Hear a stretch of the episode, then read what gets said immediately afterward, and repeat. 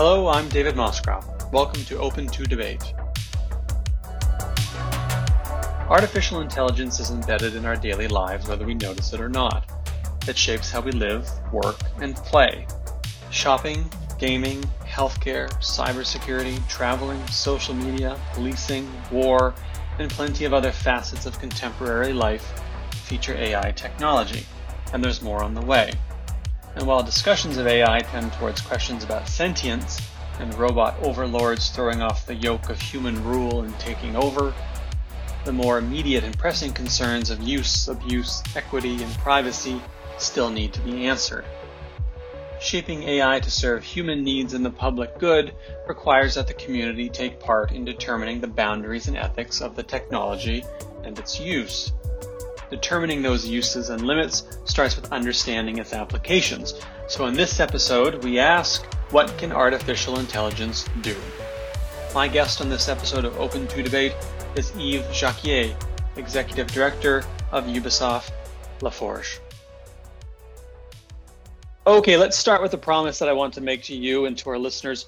I won't talk about video games the entire 45 minutes as much as I want to.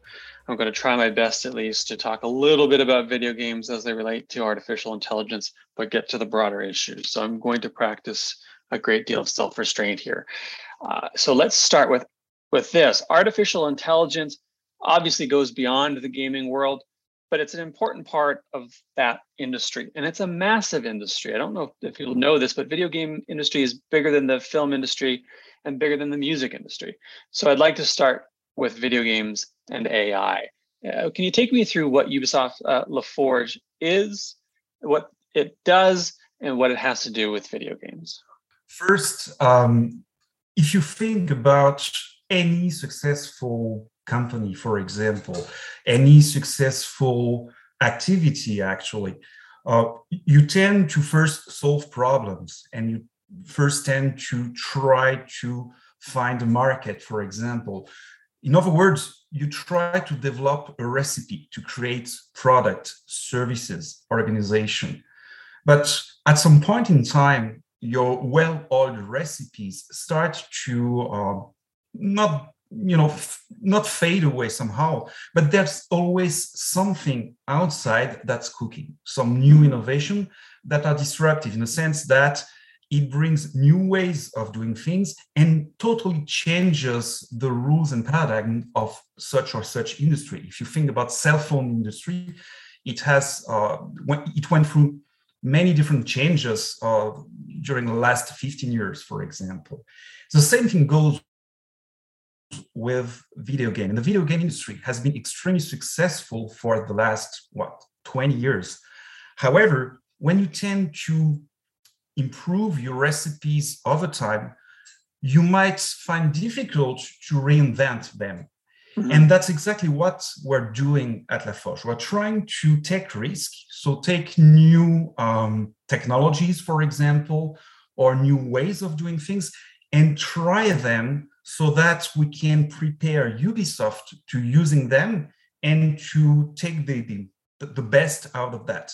So obviously there's a technical aspect, let's say like in machine learning, deep learning, or of a type of technical concept, there's a lot of work to be done to uh, solve problems, whether it's access to data, uh, new algorithm, but there's also a strong dimension on change management. How do you make sure that whatever technology for animators, for example, or for voice creation, or to create interesting behaviors within a game, how do you make sure that um, they're adopted by game creators? And more than that, it, they will uh, create new amazing experiences out of that. So that's really what we, we focus on.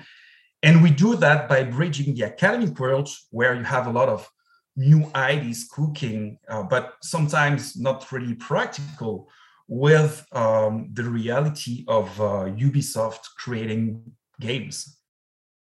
And what does that look like day to day? So, uh, you know, in a little bit, we're going to get into some of the applications and critiques of AI more generally. But first, I want to understand what it looks like in practice. So, you wake up, you go into the office, and then what happens? You're talking to academics, you're coding, you're running experiments, uh, you're, you're designing things in graphic design. Like, what does that process look like of applying, of taking AI out of the world of academia or wherever you may find it, and translating it into, for instance, um, a video game like Far Cry or like uh, Watch Dogs, uh, uh just to you know, slide in some of my favorites, or Assassin's Creed for that matter, maybe my favorite of them all. So just like uh, any uh, great endeavor, it all starts with a coffee in the morning. At least um, from my standpoint, I cannot really start a day without a strong coffee. You know, I'm half Italian, uh, half French of origin, so coffee is a fundamental. But um, then uh, the idea is we spend a lot of time trying to understand what what are the, the, the, new ideas and technologies by talking a lot to academics. So we're talking a lot to researchers. We have a lot of students also working with us. So they're coming here with uh, a fresh perspective on things. If you think of video games as a sandbox, um, simulations, for example, Watch Dogs could be a nice simulation for a city, for example. So if you want to uh, work into some you know uh, environment that mimic a real life city. Maybe doing that into a video game could be a good idea which means that when we reach out to researchers we're exposing the kind of problems and um, and challenges that we face into creating our own video games while they are exposing us to the latest of the greatest of the solutions that are cooking, let's say, for AI. Very concrete examples. A few years ago, we um, had this challenge to have uh, vehicles uh, that would drive themselves into Watch Dogs. And we were wondering if there were some techniques that we could apply from real life automotive, real life automotive industry to apply that into, uh, into our games. And the reality is that although we shared the same concepts, uh, we were very complementary. So uh, we worked and discussed with some researchers um, who were actually uh, making uh, pathfinding for drones. And that was a way for us to apply that into our, into our games, for example. So it's a lot, you know, keeping our eyes open, then trying to start an hypothesis on hey where this could help us create greater games also discussing with researchers to uh, see if, you know how we could work together so that it could improve the body of knowledge of public knowledge. Are there some problems that they could try to solve with us? And when we agree on something that's when we start uh, focusing on prototypes. And the idea is that th- those prototypes that we are uh, creating, I, I, do not code them myself. So I have a very talented uh, team to do that. Uh, but those prototypes have the potential to help us to create greater games, while it also has the potential to create public knowledge. So I was uh, the other day I was listening to a podcast about Ross Perot called the, uh, an episode of the podcast uh, the Dollop about Ross Perot, and the hosts were saying that Ross Perot uh, that that Pixar nearly became the property of GM. It was it was almost going to be used to design cars, and then it of course ended up being used to to make movies. But that technology can be applied obviously across industries. So what you're saying is that this technology is obviously it, it, may apply to video games, may be used in video games, but we see it elsewhere. Then it is exported into other uses. Then totally, yeah. And if you take any uh, uh, um, car, you know, with self-driving functions, uh, before reaching the road, it has made um, thousands of kilometers virtually in an environment where it learns uh, how to cope with obstacles, uh, with people with uh, cars. Um, so when we refer to AI generally, um, recently, I mean, for the last 10 years in reality, we refer to what we call deep learning, which is a very specific aspect of artificial intelligence.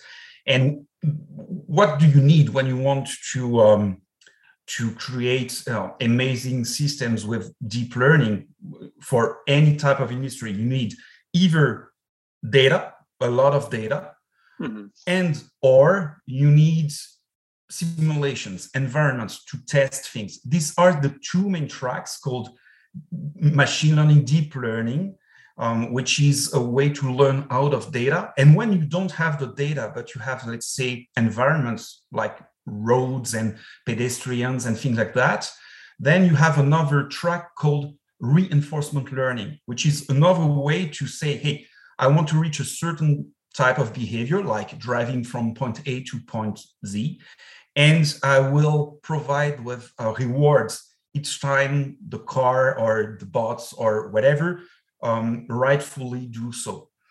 And obviously, the video game industry has a lot of both because we have a lot of data that we that we create to create those experiences. We have characters, voices, animation, environments, and all of that. But we also have um, engines and uh, physics simulation and crowd simulation that can also help to um, foster uh, such uh, such uh, deep learning and, and artificial intelligence algorithms. And, you know, it's truly amazing. I've been playing video games for a very long time, and my first system was a Nintendo system, an NES. The first game I remember playing was Mario, th- well, Mario Brothers, and then Mario Three. Um, uh, so I've been a part of that evolution, and I've played pretty much everything you can imagine. And it's extraordinary today when you play a game and you've been playing a long time and you play on, on an advanced system like a next gen console um, how how the physics works and how the sound environment works. You know for instance call of duty which is something i play um, with a good headset you can hear and with you know 3d sound you can hear people behind you. You can hear footsteps coming behind you. You can hear them laterally. You can hear them in front of you. The environment um, is immersive. It's truly truly extraordinary. And and um, I, am wondering to what extent you know AI within the video game industry's goal is to make video games effectively an immersive reality that that feels, I mean, for lack of a better word, real because we've come a long way from 2D platformer games. well, it's uh, it, definitely it's it, there's an aspect of that. However, um, maybe let's take a step back we see three different, I would say, ways where uh, artificial intelligence can help in the creation uh, of video games. The first one is to um, assist creators. Um, when you create worlds that are bigger and bigger, or um, it's not only a question of size, it can be a question of variety. Even mm-hmm. if you mm-hmm. don't have uh, that many characters or that many buildings or that many vehicles. Maybe you want to have um, a fair share of, um, of variety. If you think about a crowd, uh, if you feel that the crowd is in reality a mix and match of five characters that you're reusing again and again, like it was done uh, 10 or 15 years ago, then at some point it becomes you know less effective in, in, in the experience that you want to give so first if we're able to assist our creators meaning that we cut the kind of of tasks that are repetitive or we automate a lot of things so that they can go uh, and faster between their id and the execution they can also iterate faster to make uh, interesting content. That's the first aspect where AI has proven to be extremely effective. So they're so they're you know they're making, for instance, you know, you a series of different characters is randomized and and they just the AI does that. So instead of five stock characters, this is just creating as many characters as you please. Is that the idea? That could be the idea, or you can say, let's say I want to, to have a crowd with that proportion of in terms of gender or ethnicity right. for example and then you could have this ai create that for you with uh, a large variety of uh, characters in the okay. crowd that could be uh, a, an example the second example or the second ways uh, where ai can uh, help create video games. It's to create more believable worlds. What, what do i mean by that? Um, there's a lot of limitation when you create uh, um, virtual environments. Uh, for example, if you are an avatar and you are going in a room from point A to point B, you will probably will you, you'll probably jump over a table, mm-hmm. right? You won't go around the table. However, if you um, notice what NPCs are doing, so all the non-playable characters, most of the time they're not able to jump over a table. Mm-hmm. There's a reason for that. It's called uh, a navigation mesh or nav mesh. It's a 2D plan on which the NPCs, so the non-playable characters, try to find their way to go from point A to point Z. So that's the kind of small details. And that's where, for example, um, AI can also help by providing those NPCs with capacities that are more believable in the way, for example, when they navigate uh, in the world. And that's the part of the um, uh, important uh, project we've been working on for the last two years, trying to make sure that our NPC or characters would be able to navigate the world exactly like a normal character or players would do. So that's creating more believable worlds. And finally, um, there's also this dimension of obviously the AI directly participating to the um, the player's experience. For example, uh, it's when um, you're able to find either features to make sure that uh, I don't know the difficulty within the game will be adapted for uh, any player. Uh, it's um, accessibility features, for example, when text to speech is able to read uh, aloud uh, the um, uh, menus, for example, for people who are visually impaired. That's another example. Or when you have to make sure that um, the, the, the, the, games are safe places for everybody. For example, making sure that you're able to identify within the chats uh, if you know something goes wrong or if, if some people are starting to become toxic, for example Mm-hmm. You want to identify that extremely fast and right away. So that's when, for example, the AI is directly linked to the uh, player's experience. So I want I want to get into uh, another aspect of AI because we were talking about creating characters. We were talking about having crowds that were, for instance, of uh, you know sorted by by gender, by ethnicity. That's obviously something that goes into the story, that goes into the game design. One of the challenges of AI is is bias. We know that in um, in the broad application of it. It can be gendered, it can be racialized, and so on.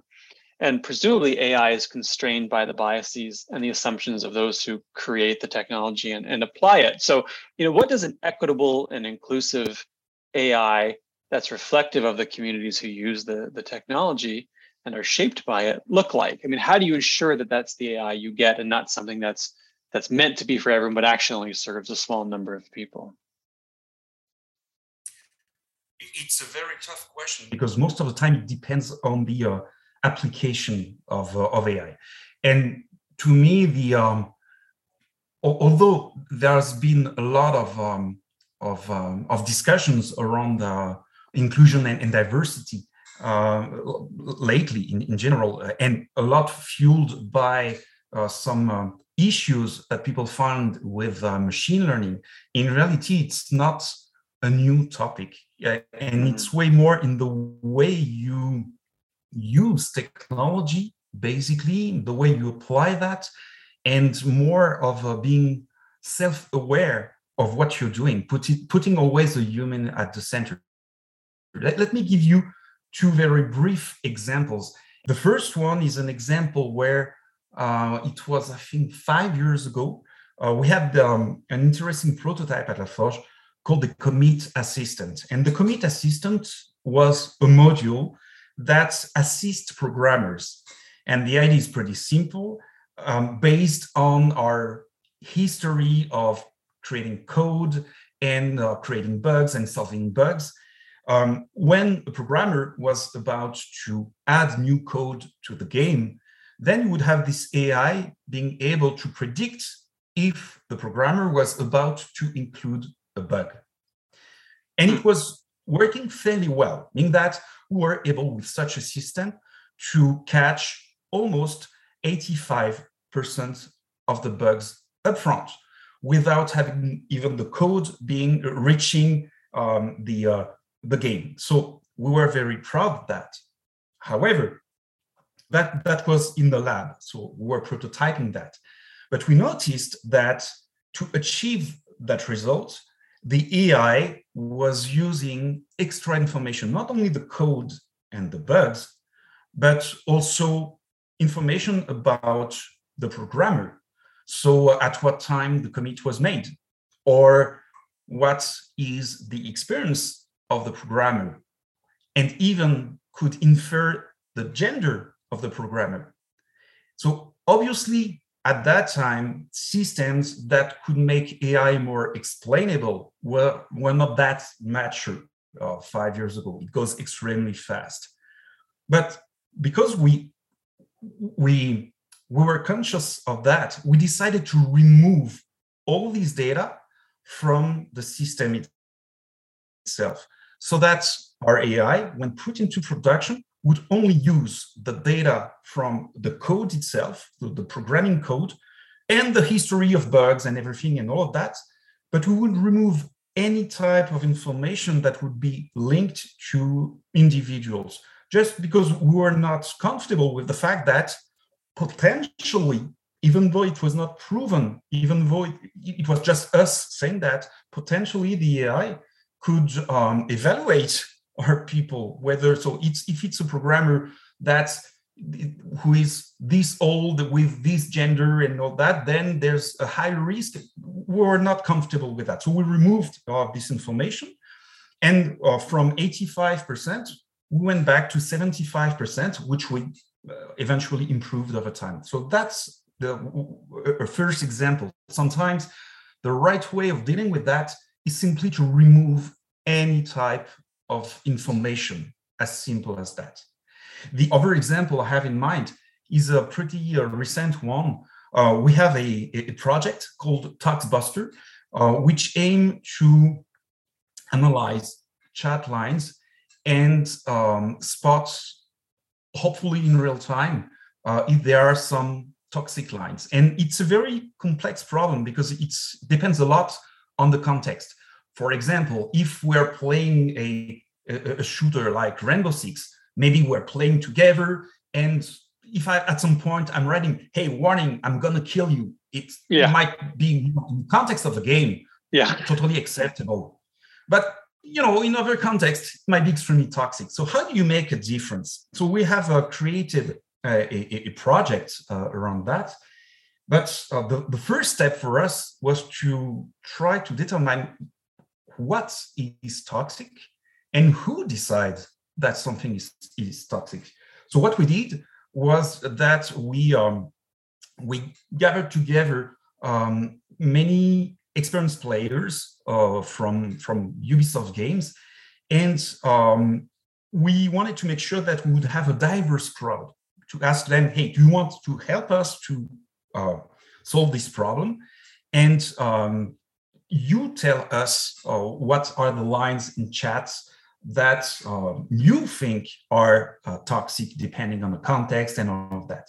So we did all this exercise with uh, a variety of people in terms of gender, ethnicity, background, name it, to make sure that the what we call the data sets. So by the end of the day, the examples that show what is toxic um, and, and in which sense it's toxic uh, was the input uh, was coming from a, a diverse crowd uh, that and that they would tell us what they think is toxic by the end of the day. Mm-hmm. And the, uh, the, the fact is that by the same token, surprisingly, there were not that many differences in terms of perception uh, between the different people and between the different backgrounds. Most of the time, um, it was somehow common sense.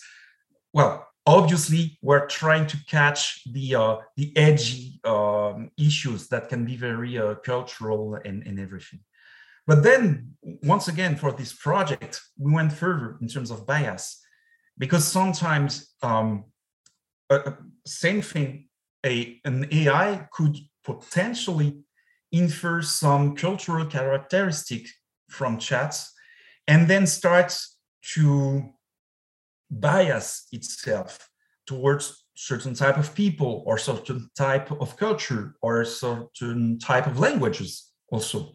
So we have set up a new project that is actually starting as we speak just to um, try to quantify uh, this bias um, and, and, try to see if if there's a, quantifiable bias and if there is um, making sure that we can uh, circumvent that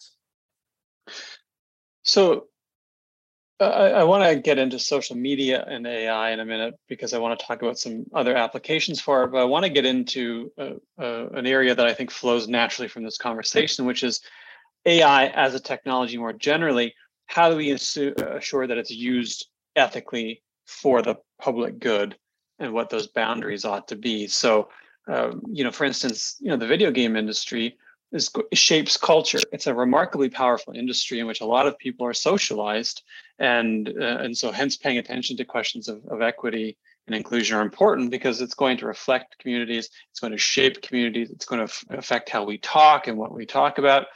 Um, but of course, there's far, far more to to that too. I mean, in other industries, defense, policing, so on. But how do we collectively limit the potential abuse of AI. For instance, you know, think about unwanted surveillance or tracking in our personal, mm-hmm. professional lives, the creation of certain weapons, and so on. As a, as a philosophical question of how do we collectively say, okay, there, these are, here are the things that we just simply shouldn't do or shouldn't do this way? Is it up to just relying on on engineers to make good decisions? Is there a role for the public?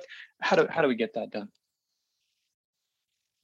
It's a very very complex question. Um, well, first, uh, I should say I'm I'm not a specialist of uh, ethical question. However, um, uh, I regularly talk with the people from the Obvia uh, here in Quebec, who are a um, bunch of researchers who are you know trying to shape AI for the greater good. And so you have uh, people with a legal background, people with um, you know, philosophical background, uh, social science background, and all together uh, are targeting those very important questions. So we um, very often um, discuss with them. I would say that the um, the most important part is transparency. Um, we are not well. We're not perfect, neither as human or as corporation. Um, but if we are transparent in what we're doing and why we're doing things, I think it helps a lot. So collectively, as individuals, uh, I would think that the, the first the first power that we have is to make sure that we raise this need for transparency to any AI usage, uh, and that by the end of the day, uh, we do not use products or services that uh, are not uh, transparent uh, enough um, with our own uh, core values, for example. But to me, transparency is extremely um, important. Yeah, and we hear about that a lot in another area when we talk about, say, social media algorithms, for instance, of what's boosted, what's not boosted, uh, where we, we don't have algorithmic transparency, for instance, we simply don't know and a lot of times those companies are are opaque. So I think that's extraordinarily important. The idea that we uh, that we do have transparency and we do have a dialogue, and presumably, I mean, as as a company, for instance, um, you, have mentioned that you're talking to communities. You're to mention in the context of of of harmful chats. Is there a broader conversation happening uh, about um, about AI with the with the public? Is this something that, or, or is this a is it primarily with academics that you're speaking about this stuff? No, we're talking about the public. I mean, you cannot be transparent uh, in, in, silos. So we're trying to reach out to as many people as we can, and many ways to do that. We uh, we have our own uh, blog for people who would be enthusiasts.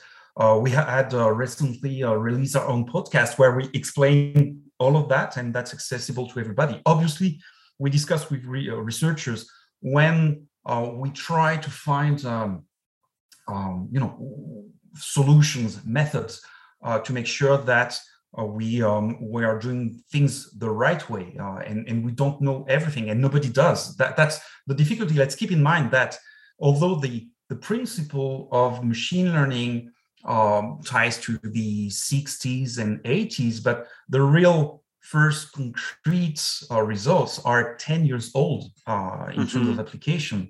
So uh, it's more mature in terms of technology than it is in terms of uh, usage and and uh, regulation and all of that. So uh, yeah, we're talking to many people when we talk to in terms of, of toxicity, online toxicity, for example, the people we talk to are players and we're totally transparent with them on the kind of thing that we're trying to do and when we need their input in terms of data as well uh, mm-hmm. we try to be as transparent as we can in terms of uh, uh, player data usage for example and anybody can opt out of that where gdpr compliance, for example. So all of that are small steps uh, that we can do to try to explain uh, as, as clearly as we can um, and uh, as much as we can uh, some technical decisions and more importantly their implication uh, when we have to do so. You might have noticed that for example um, earlier i mentioned that one application of artificial intelligence in is in creators assistance assistance. Um, it, I, I, did not mention creation uh, assistance and that's to me uh, extremely important to make this kind of distinction. Putting the human the people at the center um, the, the, final user at the center and then trying to be as tr- transparent uh, as possible with them just to make sure that um, you know we work not for them we do not create solution for them but somehow with them mm-hmm. I want to close out on talking a little bit about uh, AI more more broadly. Uh, you know, we mentioned some some potential applications beyond beyond video games, and obviously there's a conversation between the gaming industry and other industries and vice versa. I mean, these technologies presumably are, are crossing over.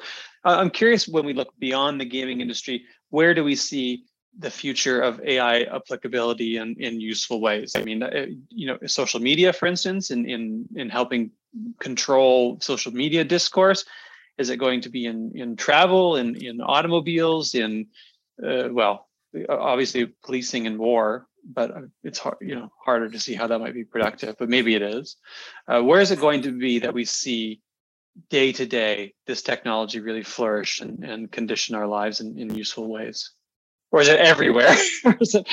uh, yeah well, uh, I, I, would see two tracks, uh, and, and, then it, all depends on so many um, so many things. I see two tracks. The first one is everything that is in terms of automation. Think about testing, for example. Uh, when you want to uh, test whether it's in terms of manufacture uh, or, or or computer science programming uh, there's still a lot of improvements uh, to do there and to automate uh, a lot of things. So, um, you know, trying to um, detect defect, for example, in in, in manufacture or or um, well, any type of of toolings. Um, if you think about manufacturer defect detection, for example, or even healthcare, um, analyzing um, tons of data and bio data just to make sure that uh, you know it helps doctors to uh, provide with um, the, the, right conclusion on uh, about patients' conditions. So that will be um, we'll see more and more added value um, beyond this mere demonstration of technology. Uh, that's definitely a, uh, an important area. Another area is um, accessibility uh, I would say, um, and accessibility in a, in a broad way. Um, I don't know if you play music, for example. I do. Um, I don't know if you're an artist, and I don't know if uh, maybe there are things that you would love to do, like better drawing or uh, express yourself in terms of I don't know in an artistic way. And maybe you don't have all the skills to do that. And believe me i, I cannot draw for example. I would love to be able to to to, to draw. Um, and probably uh, ai will facilitate more and more accessibility to this type of creation the the uh, more and more um, people want to be creators uh, I think that's uh, a strong characteristic of the uh, Gen Z people. They, they, they want to express themselves, they want to be creator. And as such, AI is an enabler, whether it's to edit videos, whether it's to automate uh, the edition of podcasts, whether it's to uh, help, um, you know, visualize IDs uh, or help you to draw something or be able to figure out the um, design of my uh, home, for example, um, having tools help, helping me on that would be very valuable. So I think that more and more we'll see also this tendency. Um, on the one hand, for expert people, more and more automation uh, like testing, uh, defect detection, um, advanced uh, analysis tools. And on the other hand, uh, more accessibility for everybody uh, and amateurs and people who are not uh, experts in uh, any domain. Uh, that would be the two huge tendency I would uh, foresee for the last the next five years somehow. Okay, and the last question: Are you allowed to tell me what you're what you're playing right now? Is it something secret or is it just something normal, like something I'd be, or is it is it Assassin's Creed or something? Well, I'm not an avid gamer actually. I'm playing a lot to uh, try to uh, understand what's uh, uh under the the hood. Um, I must say that um, I, am going back to some um, to some uh, to some games. I, I love the Bioshock, for example. Oh yes. Um, and uh, so. I, am playing. I have played Bioshock during my vacation.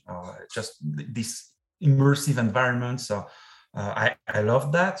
I rediscovered uh, also uh, the um, Command and Conquer 3. oh, yes. Yeah. Oh, that's a great. the remastered one? Was this the. The remastered one, yes. Yeah, totally.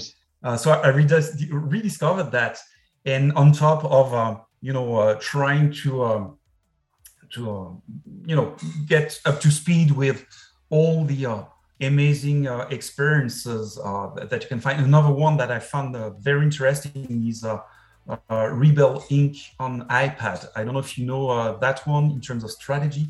It's also a very interesting. And obviously, uh, I play uh, uh, Ubisoft games a lot just to make sure that um, I'm able to, to be up to date on the, kind of innovation that we can propose at, at La Forge. Oh, that's the dream. Well, that brings us to time and, and to the career that I would have pursued had I gone a different direction in life. But alas, I'm just an amateur, an amateur, but an avid amateur. I do love it. So first of all, thank you very much for joining me today and speaking about this. This is, was great. I really appreciate it. My pleasure, Debbie. And as always, thanks to Carolyn Smith, Ross Clark, and Aisha Jara, who make the show not just possible, but so much better than it would be without them. And to all of you listening, I hope you've got a game in hand. Don't feel bad for gaming in the summer. You need downtime from outside too. We'll see you back here in two weeks.